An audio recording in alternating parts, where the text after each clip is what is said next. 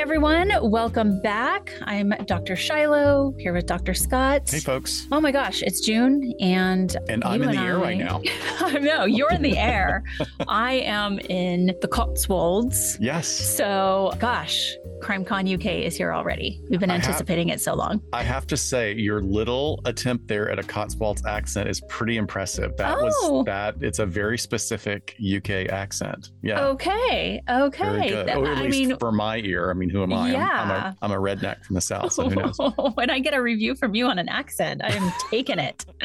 yes, can't wait to see you guys and I do know. all the things this weekend. We are ready, and gosh, we're just excited to hit that stage. I know So, we have such a challenge in front of us because we're taking Yeah.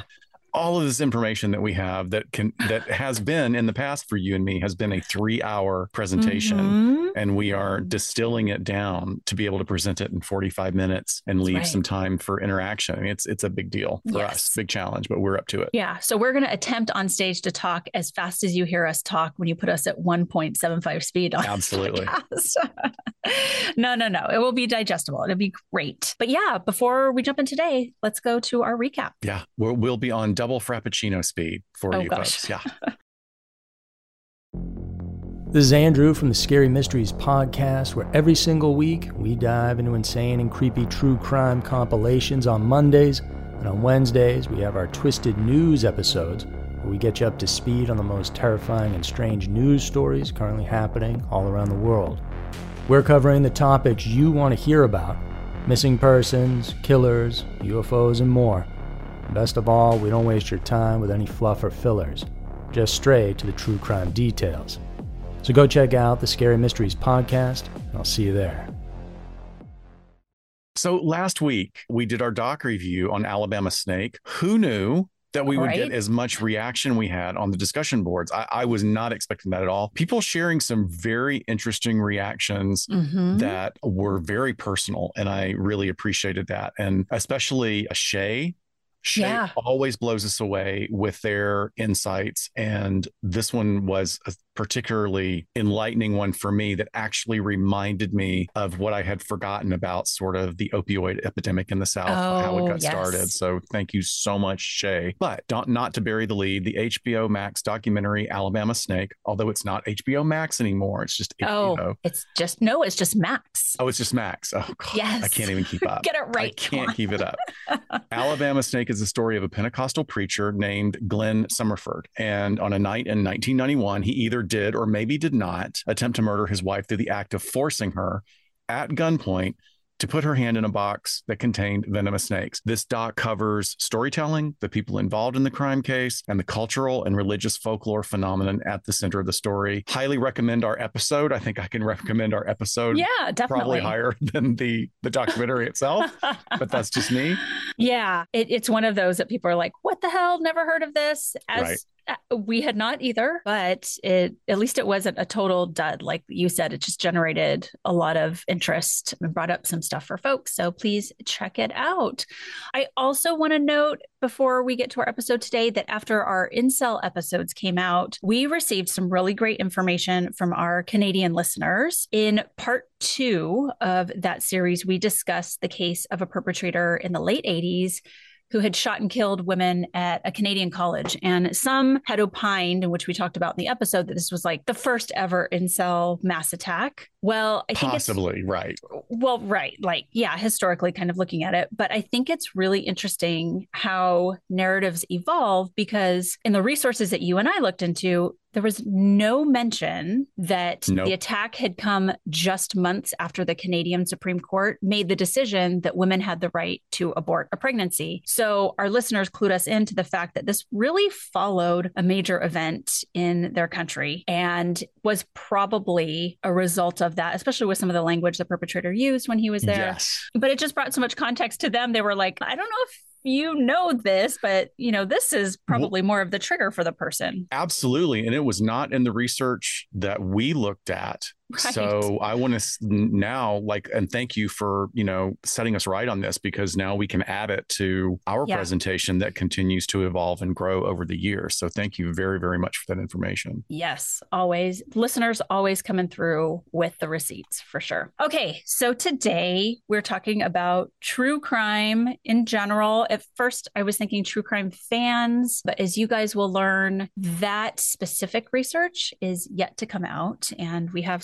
we're going to give you a little taste of that that's out there. But yeah, we're going to get super meta today because we're talking about the research that is out there when we talk about true crime. And Scott and I have been really interested in the true crime community. One, as like far back as six years is becoming part of it. But looking at this community and the consumers of this genre as one that purposefully exposes themselves to traumatic stories over and over again. And by essentially reading about, listening to, or watching these accounts, then making ourselves susceptible to vicarious trauma. So it was something very obvious, I think, to you and I as people who have worked in careers where we have to be really mindful of vicarious trauma, that this was something that was a similar parallel, but in this entertainment form. Kind of weird, but also I think obvious to you and I. So, since starting this podcast, you and I have always dreamed about being able to do a research study, basically a survey, self report type study, looking at the impacts of true crime on the consumer. And although I regret that we're not revealing any original research here today, who has time for that, right. right? We thought we'd look at what exists out there currently in terms of the true crime genre, fans, and the impacts from the industry from a more academic point of view. However, there is very little. So we're going to shape this out the best way that we thought with the information that we gathered. So let's start with vicarious trauma. And that's been defined as the emotional residue of exposure to traumatic stories and experiences of others through work. This can also include witnessing fear, pain, and terror that others have experienced. So, vicarious trauma was first identified in the 1980s and was simply referred to as what we called the cost of caring because it identified in professionals working alongside victims in various capacities like nurses, first responders, mental health professionals, victim advocates. Symptoms can parallel those of PTSD, re experiencing the event, avoidance of the stimuli or triggers or remembrances, persistent arousal and changes in how they see the world. For example, that the world is just not safe or it's not just and it's not fair. Right, right. So, interestingly, we also know from the research that professionals with previous trauma histories show significantly higher secondary trauma symptoms than those that had no trauma history. So I think this was something that you and I were interested in if we had ever gotten the chance to conduct some research in this area. A couple hypotheses that we had talked about right. were basically number one, are true crime consumers experiencing vicarious trauma symptoms as a result of the content? You know, are we sort of putting ourselves in a worse state, if you will? And then two, are true crime consumers with trauma histories being drawn to true crime content and therefore perhaps are suffering more with vicarious trauma, like we see in the professional world when you have that exposure due to your job. So, I mean, what do you think, Scott? Do you, I mean, it's been a while since we've talked about this, but do you think this still is are good questions to ask ourselves, either just as consumers? Because I think it lends to how we take care of ourselves if we're going to digest all this too. I, I think it is. I think that we do have to continue to ask these questions. I think that we also, as we ask research, researchers, like professional researchers and mm-hmm. statisticians, mm-hmm. to look at this information. I think that they need to broaden their scope. And what's come up for me lately is the idea that we really should looking at control groups of people who absolutely do not like this type of material. Mm-hmm, and we mm-hmm. also need to look at a control group that enjoys watching horror, you know, because horror be watchers, and myself included, we enjoy getting stimulated mm-hmm. in that way it's a yes. like a it's a it's like going over a roller coaster you know so where's exactly. the venn diagram and the overlap between these communities and these experiences yeah because there's some things to sort of sort out there in terms of like well true crime is true so there's that extra scary element in horror. Do we put that in kind of this compartment of fantasy? That would be great. What a well-rounded study to look at those different yeah, I would comparison groups. Sure. And it looks like my upstairs neighbors are doing their clogging lessons again. So sorry, oh. folks, if you're hearing anything, but they're really good cloggers. So I'm not going to complain about it. Your new neighbors are cloggers. I know, but they're wonderful. You know what? They can clog all they want. They're so great. Awesome. Okay. So now that we've laid out the foundation, let's get into what is out there and then what the future research is happening, going on, being conducted as we speak, as well as what we, you know, we just shared with our audience that we would like to see happen. So there is a researcher out there who made an entire theory of true crime from which you can rate contenders. Ian Case published a book in 2018, and he offered eight categories to determine if something is quote unquote true crime and if so, what its purpose is. Already love the way he's yes parsing this down. Very, very smart. The first and foremost important code is the teleology, the TEL code, which states that any true crime artifact must strive to be as accurate as possible. If an artifact does not meet this code, it can never be considered true crime. Love it even more. Okay. Yeah. If it does meet this first criteria, then you can determine the following subcategories. So here are the subcategories. We have JUST, which is the justice code, and it states that true crime artifacts must seek justice for the victim or victims as its primary objective. So the subcode or SUB, which means subversive, states that the creator of the artifact will urge the reader, the viewer, the listener to reconsider already existing testimonies, evidence, or to expose injustice or judicial malfeasance. Another one called the Crusader or CRUS, C R U S code, does not seek to overturn a specific wrong, but instead calls for new awareness or social change in general. So far with these, I can already picture like each podcast that is one of these subcategories. Absolutely. Isn't that cool? I love it. Yeah. I just love and, it. And what's coming to the forefront of my head are the ones that feel a little bit more ethical, right? right? Like we talk about ethical true crime a lot now. The ETH code, yeah. The ET, ooh, we're just making our own codes. So the codes go on. There's a few more. There's the geographic code, which is geo. It's the location.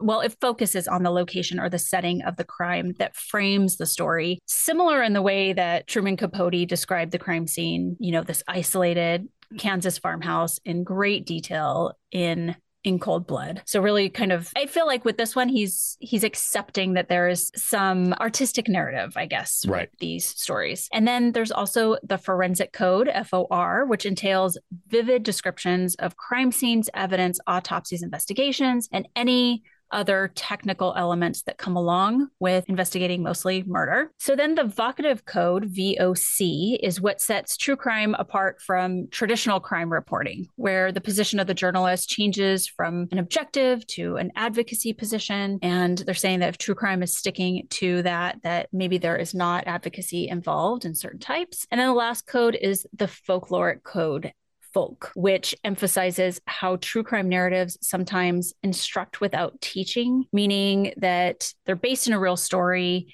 but attempt to use that story to give a lesson back to the audience. So, again, I think true crime podcasting, which isn't the only type of true crime, obviously. But we're, like we said earlier, we're kind of thinking of different shows that take these different routes. I don't know where you and I fall in there, but maybe we're not real true crime. But no, I think, you know, obviously this is one person that tried to sort of de- define what the heck true crime even is. Yeah. Which we're going to talk about that a little bit more with our next researcher. But it'd be interesting just with how it's evolved to see you know, maybe there's an educational code that falls under there now that you and I probably fit a little bit more into. Well, I mean, almost it's interesting. I think that there's going to be a lot of overlap in these codes, which is going mm-hmm. to be really challenging and fascinating.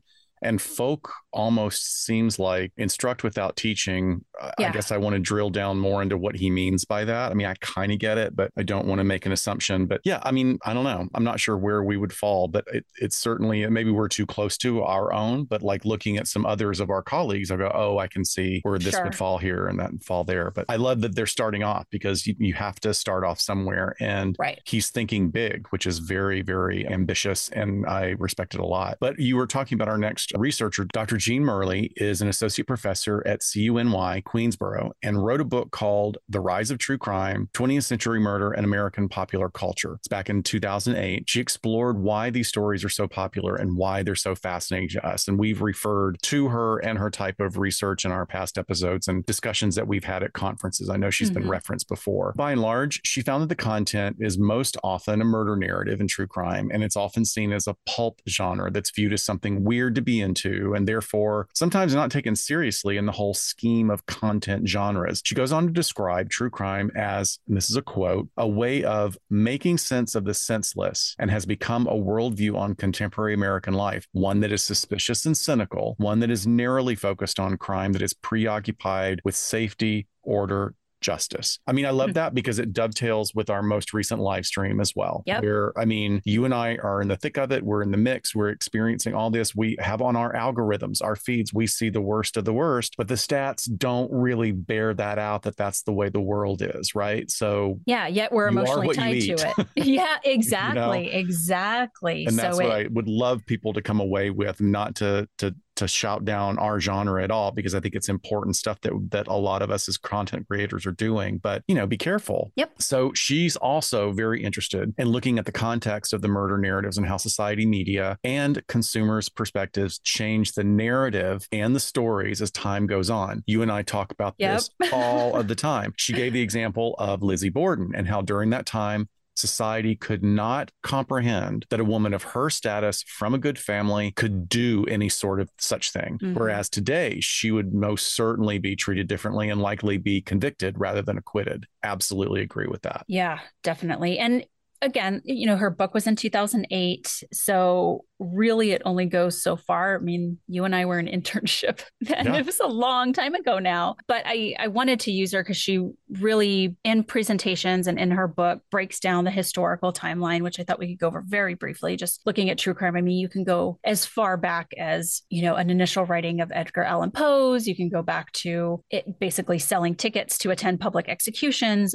But in terms of like the modern era of true crime, really she starts that timeline with the True Detective magazines right. and, you know, how they evolved and went from sort of these mundane crime stories that people were interested in to some extent, but then it turns into really utilizing sex and the femme fatales and some, you know, S&M light on the covers. Oh, yeah. To increase these sales. And very lurid covers and artwork, oh, which make great posters today. There's like you can get, yes. get them on like poster.com. They're wonderful. Yes. Yes. But really what she kind of puts a pin in the fact that that's a very specific time where we start to see this coupling of sex and violence and the interest of that happening. And then she sort of jumps into the books, you know, the true crime books, really the the pillars like In Cold Blood and The Onion Fields, Helter Skelter, The Executioner Song, and of course, The Stranger Beside Me Ann Rule. And she talks about the formula there, where yeah. it usually focuses on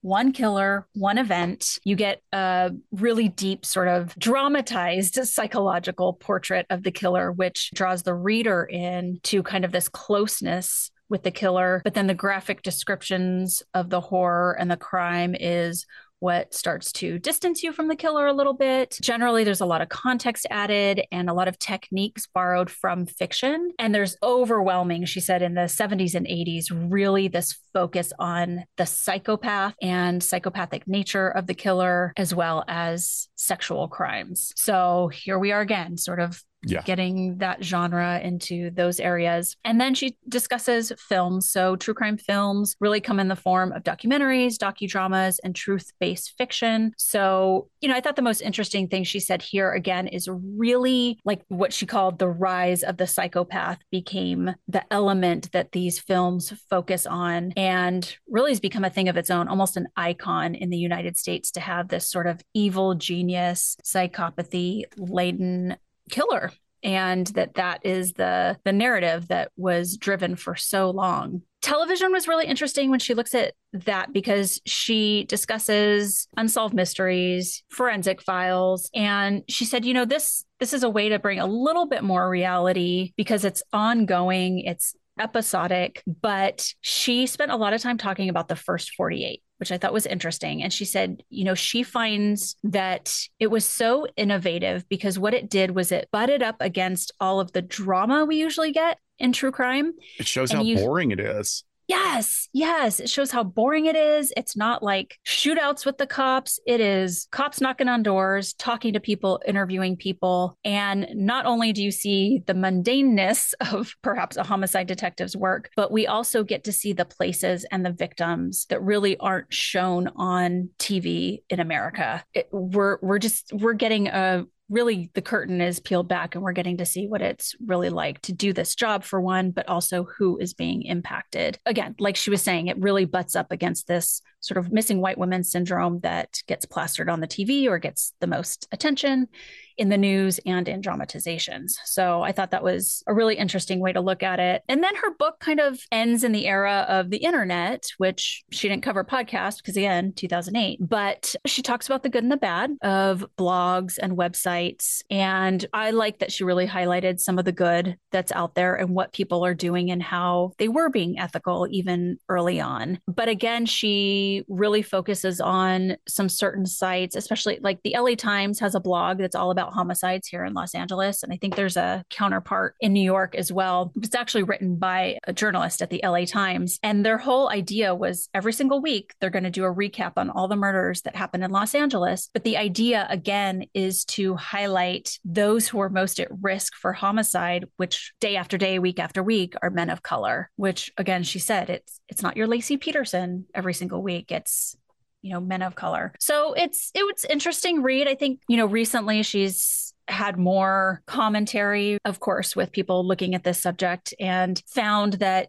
now 15 years later or so people really aren't ashamed of consuming true crime anymore like they might have been back then. And basically there's been better content made which makes it more palatable to the masses in turn again making this sort of big huge true crime making machine that we have now. So again, it's it's just from a researcher perspective, it's neat to look back at, at how our evolution has come so far. Yeah. And another great reminder that it, will be nice if someone picks up the baton and mm-hmm. continues mm-hmm. that vein of research along those themes that she founded, if not herself. I mean, that'd be great. But probably well before its time, even before 2018, back in 2010, there was another study that was conducted that was looking at true crime as a genre in books. And is there really anything better than the true crime section at the bookstore? Even today, even you know, no. it may not be the pulpy covers that the dime store revolving, you know, yeah. display has, but uh, it's there's some great stuff out there oh because there are so many stories, right? Yeah. I mean, I can't tell you how many how many endless hours I spent in front of that little section. It's always like one of the smallest sections when I was in undergrad you know, sitting on the floor looking through John Douglas books or what have you. And well, it may have been it may have been a small section then. It isn't now if you go into i mean no like i mean there are a few bookstores but like yeah. when we're down in palm springs we always do a tour through i think one of the only remaining barnes and nobles or something uh-huh. and it is a huge section there's mm. a lot of stuff there. So yeah. Anyway, you weren't the only weirdo standing there. because I know. Oh, I know. in this study, they found that women preferred true crime over other types of violent genres such as war, which was where men tended to focus. Mm-hmm. They also data mined Amazon and found that 75% of the true crime book reviews were completed by women. Other genres of book reviews were evenly split between men and women. Okay. So yeah, I mean that's that's good to know too. Although it's like, oh, I always get little wonky wonky when I hear that a big corporation is digging into data, but that's the way sales. No, go. these researchers data mined Amazon. It was an Amazon study. Is that what you meant? No, I mean, like I get oh, it, like okay. data mined Amazon, but then oh, oh, you know what they did? It's published, so yeah, yeah. That means they would. Boy, that's a that's a lot of parsing. a lot of data. reviews to look through. yeah, and then to make sure that they're, you know, posted by women. So Amanda Vicary, the lead researcher on that study and a social psychologist herself, seemed to be one of the first ones who opined that there is an evolutionary reason for this increased interest from women. And here's a quote from her writings We've adapted to pay attention to anything that can help us increase our survival. So it could be the fact that we're just in tune and interested in these things that are dangerous for us because understanding and knowing about them can increase our chances that it's not going to happen to us. Yeah. So this is like the most common thing we hear. Absolutely. Yeah. People ask why are so many women interested in true crime? I was working on this at the the kitchen table and my daughter was there she's 11 and i said like with no context i said hey why do you think so many women are into true crime she said to learn how to protect us from the men's like just all sassy like being funny but I mean, for an 11 year old that has some context because of, you know, what I do. The family she's in, yeah. Right. But still, it's a pretty obvious idea. But there's also this notion, which I think lends to it, of the gender fear paradox, where women fear violence more than men, but statistically, men are victimized more often. And then there's the well studied shadow hypothesis, which posits that women's higher fear of crime as compared to males can be attributed to their elevated fear of sexual victimization, which does impact women at higher rates. Right. So we just sort of extrapolate that to all sorts of violent crime and then and end up in this shadow hypothesis. Well, right, because it's easy to say that those stats we can easily point out those stats that you know men are statistically more or more often victimized in crimes but we, you really have to parse down even further in like and this is not a victim blaming thing at all but like you know were you picking the fight you know mm-hmm. were you like mm-hmm. what are you doing was mm-hmm. it because of the the tendency of men to be more impulsive or be less restrained and get themselves into situations like that there's just a lot to look at there that can be sliced and diced yeah, definitely. And aside from Amanda Vicary's opinion that basically, you know, you can feel more empowered by listening to these podcasts or consuming true crime, she also said that there, and she said this 10 years ago, that there could be a feedback loop at some point in which exposure to true, true crime is also or is increasing our anxiety by listening to it. So I agree. I mean, you know, starting off or kind of reflecting back on where we started this episode, talking about that, you know, learning to trigger our own autonomic fear responses by putting ourselves in these situations where you're exposed to either really frightening scenarios or really exciting scenarios. You know your body doesn't really know the difference. You know it's right. it's context. And once the context kicks in you know then a whole other set of chemicals will start to cascade. You know you don't smell horrible after you get off a roller coaster but you do smell horrible when you've been in a, a, situation where you feel like your life has actually been in danger yeah. because you you start feeding in context to the framework of the experience you have. But yeah I, I think it's fascinating and I do think that this is something really important to look at of like this the horror maybe is another way to sort of what we call in psychology cathect some of the mm-hmm. energy like you know release it like like dogs do with zoomies in a yes. way yes but i will say this and this is just anecdotal this is my own experience i remember being super stressed out from interpersonal stuff. Like, and it wasn't at work. I can't even remember. It was several years ago. It was pre COVID. And I was really stressed. Oh, I know what it was. oh, yeah. oh, yeah. I remember. And I can't talk about it on air, but it's it. somebody you know. Anyway, okay. I was really, really stressed out about an argument that I had had. And so I am going to my go to, well, I'm just going to relax and, you know, have a drink and, you know, watch this new horror movie that just came on cable. And about three minutes in, I was like, oh, this is pretty good good. This is pretty good. And I realized, like, mm, you know what? This is not a good mix. I'm mm. already messed up. Yeah. I'm off balance and I don't I don't want to add gasoline to the fire. And that was really the only time I've ever had that experience, but it was like, oh no, these things are yeah. these things are related. You have to be careful about like aggravating it. No, for sure. And you know, PTSD and when we're talking about vicarious trauma, it falls under anxiety disorders. And I think that would be really interesting, even more so to hone in on. Do people with anxiety listen to these stories and come away with it depending on the type of story again the type of narrative right? Like does it have a nice clean resolution? And is that comforting?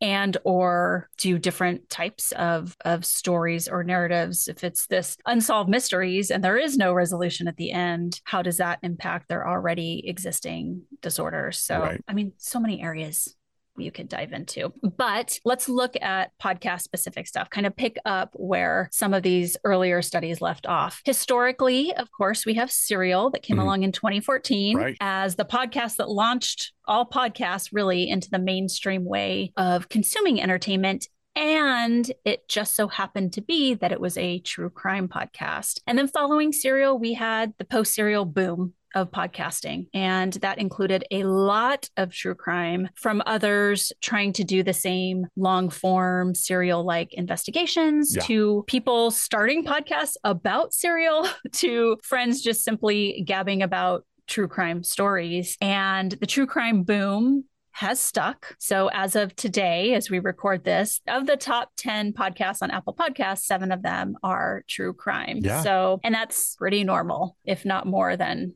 seven. So we found a master's thesis from 2019 that specifically looked at the impact of the podcast Serial and My Favorite Murder on a couple of issues. One, how the creator's style of narration and the form of the podcast aim at engaging the audience. They also looked at how it affects audiences in general, and then how the podcasts were received by audiences. And it also has a great summary of the history of true crime again going back very far to the bible to more contemporary times as always we will link this in in our resource page so they found that the true crime genre and the podcasting medium have mutually influenced each other, not surprising at all.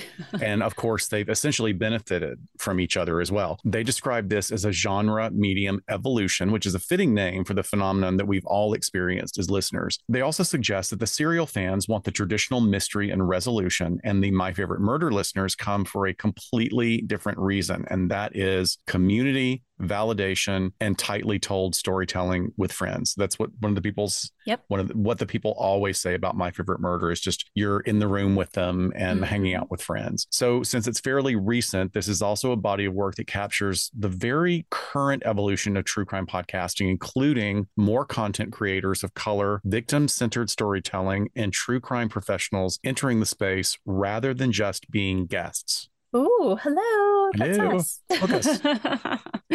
yes, yes. And they also said that of course, you might go to something serial for something specific, and you might go to my favorite murder for something specific. There can be crossover there, but you know what you're getting, you know what you're coming for. It depends what type of mood you're in, that that's the podcast you're going to press play on. So it's also interesting to look at research as far as like how victims are portrayed in podcasts specifically. So on this sort of note of coverage of victims, Sacramento State professor and researcher Danielle Slakoff has published work in this area much of her research is focused on the media portrayal of crime and victimization, missing white women syndrome, as well as examining how white, Black, and Latino women and girls are differently portrayed in news stories about their victimization. And her more recent studies have examined true crime media content and intimate partner violence. So in 2022, she published a paper specifically examining how the indirect victims of crime, or what she calls co victims, are portrayed in true crime podcasts. These were cases in which the victim was a woman who was missing but presumed killed. And what she and her co researchers did is they applied the stages of grief to the co victims and found that their experiences with grief were portrayed as what she called complex, with all stages, all six stages being represented to some degree, but that the stages of acceptance, and meaning, which is the new sixth stage that was recently developed by David Kessler, were more magnified than any of the others. So, kind of on the tail end, if you will, of their grief process. And if you're curious, the podcast that they looked at was your favorite, non favorite, I don't know how to call it. Yeah, exactly. Cold season one, Someone Knows Something, season two of that one, and then Teacher's Pet. So, three phenomenal podcasts. Very successful. All, yeah. yeah. all done very, very well. So again, just oh, very specific here what they're looking at, but I like that someone's paying attention and at how we're dealing with victims because that's really important. So in 2021, she and her team examined the types of abuse and violence that are portrayed in true crime podcasts, telling stories of intimate partner violence. And overall, they found that controlling behaviors, emotional abuse, and coercive control were commonly depicted. The most common form of abuse depicted was physical violence, and it tended to be presented in ways that focused on the injuries and method, which were bruising and strangulation. However, they felt that the podcast provided a much more realistic portrayal portrayal of IPV and from a victim centered point of view as opposed to traditional news sources. Thank you very much. Yes. They opine that the podcast could have done a more thorough job of describing the societal conditions that contribute to abuse. Good. I, I Good like that. so yeah, forward. yeah, yeah. I think we do something along that line. I think we, you know, try and focus when we have those types of stories. So Melissa Tackett Gibson out of University of Colorado is currently running a study with a survey geared towards true crime consumers, and we're going to link that as well in the show notes. Mm-hmm. We're going to have her on our live stream on the 24th of this month to talk about specifics. So please, please, please join us. But essentially, it looks like they want to know who the consumer base is and get some ideas of their attitudes about the criminal justice system. And they're looking at the amount of true crime a person consumes and why. I mean, asking from different standpoints like education, relating to the victims, or maybe just because they relax the listener, maybe. Mm-hmm. So we're excited to learn more from her in a couple of weeks when we chat with her, and the results should be out this fall of 2023.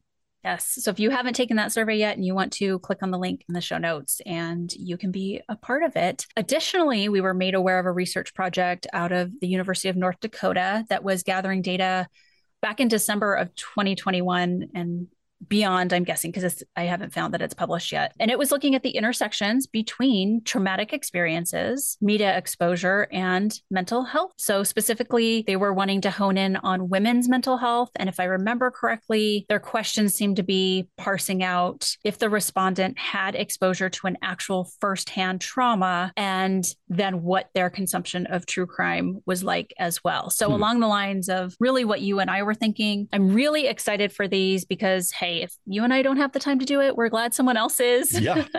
and we're happy to have them on to talk about their research. So, yeah, please make sure you mark your calendars for our live conversation with Melissa in a few weeks. I don't know. This had me think of like what else I would want to see in the future of research. So, if you, I, I know we have a lot of academics, a lot of people in grad school that are savvy with reading through academic articles, but you know, at the end, you always kind of talk about one what the limitations are but also where's the future of what you're studying? And it's like you can pick up a journal article really and get an idea of a direction to go in research because the authors put it right there. So i thought you and i could talk about just a little bit of you know what else would we like to see? Like if we had a magic wand and we could whip up all this data what would we want to know about the true crime genre Scott, any ideas? I think that all of the questions that are being asked right now cover about 99% of it for me. The only mm-hmm. thing that I can think of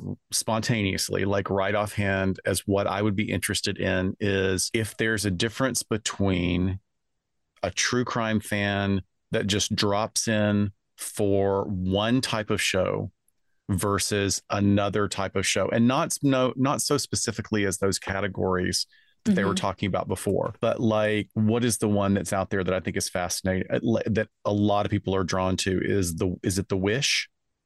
The Wish. The Ooh. Dream about oh, ML. The first season yeah, was about dream. MLMs. Yeah, you know, so that's not traditional true crime, but what's being done is absolutely criminal and is there a crossover between audiences there and are there some people that just get bored with it i would love to know if there's sort of like an extinction point for consumers yeah. and if those consumers fit a different profile than mm-hmm. hardcore ongoing chronic true crime murder fans. stories yeah yeah that would be really interesting and you know i think like the one mm. study or paper touched on you know there is such an evolution away from just the murder narratives. I mean, the whole like MLM fraud, you know, those are very, very successful shows when you talk about things that just focus on that, like swindled or pretend. But I would love to know about the men who listen to true crime because there's obviously a ton of male creators yeah. out there that we know and just why they come for it. You know what? It, maybe that would give us a little bit more insight into something that's an alternative explanation.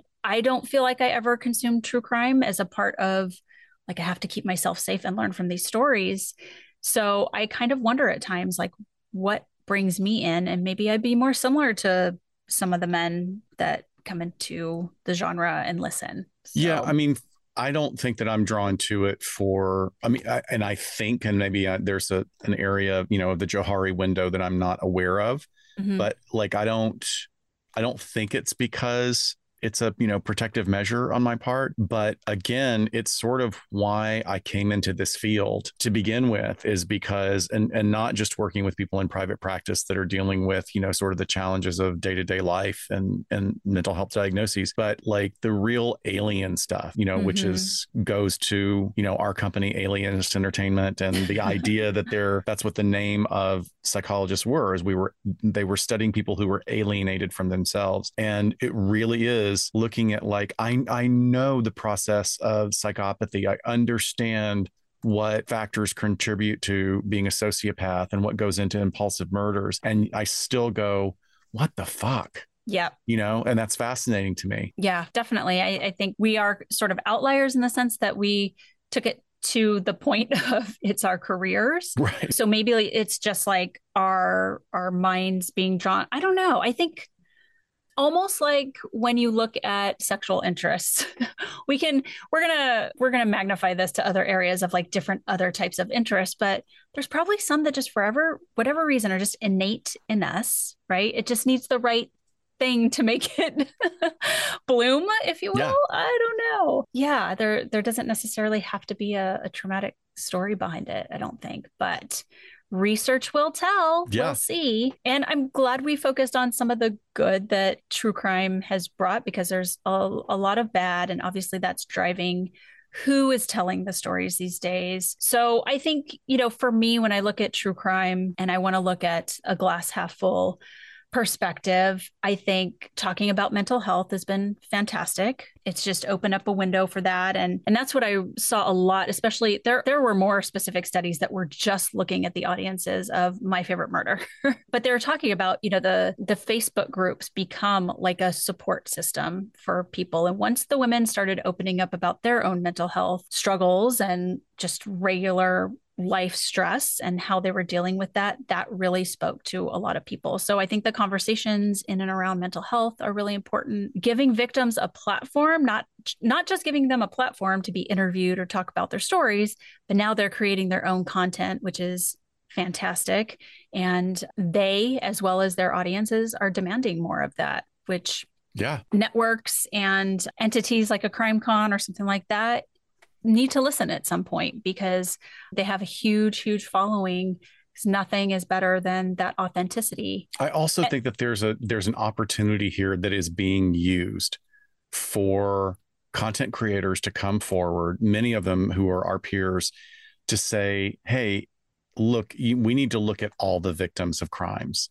You sure. know, for way too long, women of color, indigenous women they've all been marginalized and their stories are not told in the same way that white women's stories are told. And in fact the stats are worse for those victims as well. Like it and it's ridiculous that we don't focus on them. And i don't know if this had not evolved into what it is. I don't know if there would be a real platform for those creators to say it's about damn time you look at us. Yeah i don't know either. I don't know either because if you're just having documentaries or docudramas picking and choosing what they think are going to get the right, right. viewers or the right numbers of viewers that's the beauty of podcasting. Literally anybody with a microphone can do it. So you have those stories being demanded. Anything else you want to add to just like no i think we covered it. Brings? we're looking forward to the to more research. So you know normally in the part of the show at least in the way we structure it this is usually where we start talking about related criminal cases but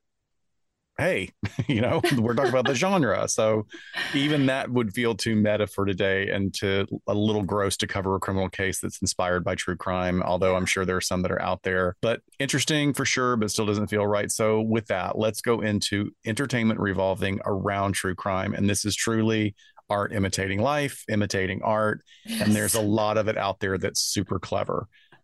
Yes, yes, that's for sure. Starting off with just a total parody, of course, is the SNL skit murder show, like basically the music video where they've women some, are. yeah, they've done some really great music videos. There's like the women, the women coming home, taking uh-huh. their boyfriends home for the first time, girls coming back from college for the first time. And it's always done as like the women are totally badass. It's and this is another one where Oh god. Can, can you remember the rhythm on that rap? I think so. Okay, I'm gonna try this. So this is this line is hilarious. That's why I wrote it down. Gonna dig up some bodies and do an autopsy. Boring wake me up when it's Munchausen by proxy. I mean, come on, you gotta love that. That's I know because it's just like specific enough, you know, yeah, that it hits home. But essentially, you know, this depiction of the guys getting out of the house and finally the women have time to do it themselves, and you almost think that it's like, like an affair or something, right? An affair or like some self pleasure time or something, and then they're eating pizza pulling the blanket on top of them and watching their murder shows. So, well, there's even a commercial like that ran. I don't, it seems like I haven't seen it recently, but it was running all the time for pre popped popcorn, like Smart Pop or something. And it was uh-huh. like, it's a whole bag kind of night. And like you know they're laying in front of watching you know murder mysteries and stuff. But oh my another one that got a lot of and we love kristen bell. Kristen bell oh, is yes. so talented. The woman across the street from the girl in the window. And it was a parody fiction. It was a you know the trope of the woman who drinks too much wine and she becomes a citizen sleuth after she thinks she's witnessed a murder but everybody knows she's kind of a lush. Right. so can you really trust anything she says and then, of course, there's Only Murders in the Building, which is oh, yes, incredibly yes. clever and kind of reinvents itself with a great twist every season. Cannot wait for the next one. And then Truth Be Told, which I have mm-hmm. not been able to get into yet, but I've heard it's really good. Have you seen it? I watched a little bit of it. And so it's about a true crime podcaster, right? That right. Tries to solve this mystery. And once I saw the house that she lived in, I was like, there is no way a true crime podcaster lives in a house like yeah. that.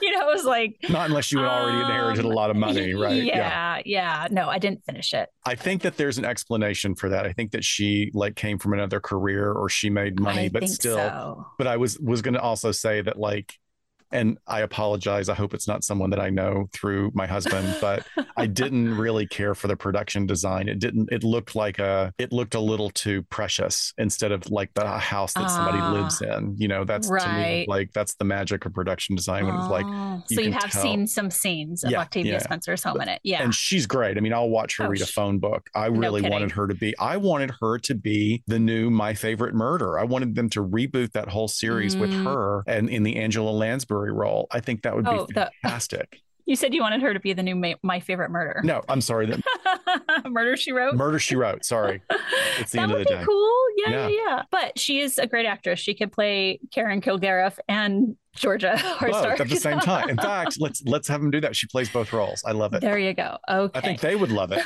I think they would.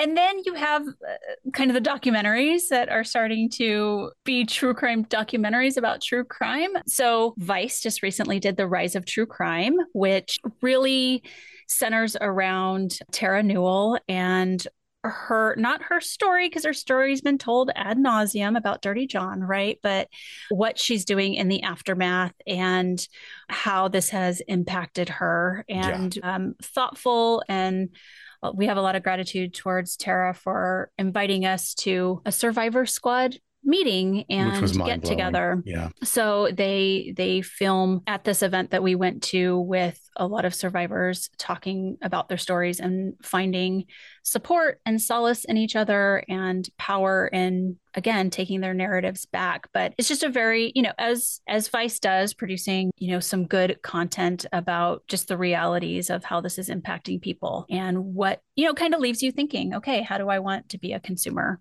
of true crime. And then there's a documentary coming out. I think it was at some of the film festivals, but it's called Citizen Sleuth. So, Citizen Sleuth follows a true crime podcaster from the Appalachia who they say, quote, blurs the line between fact and entertainment as she investigates a mysterious local death. So, it's sort of looking at behind the scenes with a true crime podcaster and what comes of her show and interacting with families and getting involved in real investigations and the good, the bad, and the ugly that comes with that. So again, we're coming, we're like super, super meta, full circle here. Yeah, absolutely. totally life imitating art and so on. So we'll see what else is to come, but just such a wild industry. yeah, and it's going to be a great live stream too, talking with our yes. upcoming guest about this very subject. So please, everyone, jump on when you can and if not, you can catch it on YouTube later. But we always love having as many people there because the questions that come up are great yes. and we can feed it to our guests in real time, which they love as well.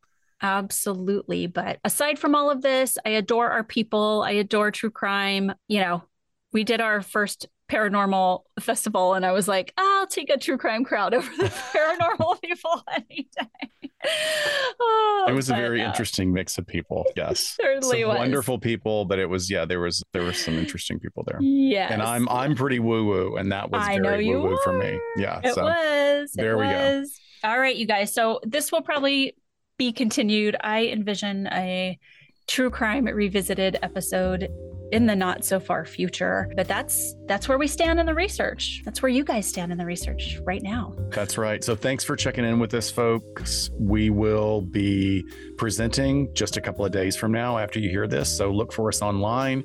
Yep. and we will see you next time on la not so. Confidential. Thanks folks. Take care. Bye-bye. bye We sincerely thank you for spending some time with us today. LA Not So Confidential is part of the Crawlspace Media Network in partnership with Glassbox Media. Each episode is hosted, produced, and written by Dr. Scott and Dr. Shiloh. Our post production editing and sweetening magic is handled by the multi talented Jason Usry of Ear Cult Productions. The LA Not So Confidential theme entitled Cool Vibes Film Noir is composed and performed by the talented Kevin MacLeod. He graciously allows us to use his music via a Creative Commons attribution license, and you can check out all of Kevin's amazing work on YouTube. All of the resources for each episode can be found on our website at la-not-so-confidential.com. You can find us on Instagram at LA Not So Podcast, on Twitter at LA Not So Pod, and on Facebook at LA Not So Confidential. Media inquiries and bookings are scheduled at alienistentertainment at gmail.com. Please join us each month on Saturdays at 4 p.m. Pacific Standard Time for a live streaming and very interactive broadcast on YouTube entitled Behind the Couch. Stay tuned to all of our social media for our live streaming scheduling announcements. Subscribe to LA Not So Confidential so you never miss a new episode. And lastly, we'd be honored if you joined our Patreon at patreon.com slash LA Not So Podcast. With a subscription, you get an ad-free listening experience, and you'll be the first notified about upcoming live events, social gatherings, and super cool swag coming your way. Thanks for listening and join in with us next time on LA Not So Confidential. Bye, folks.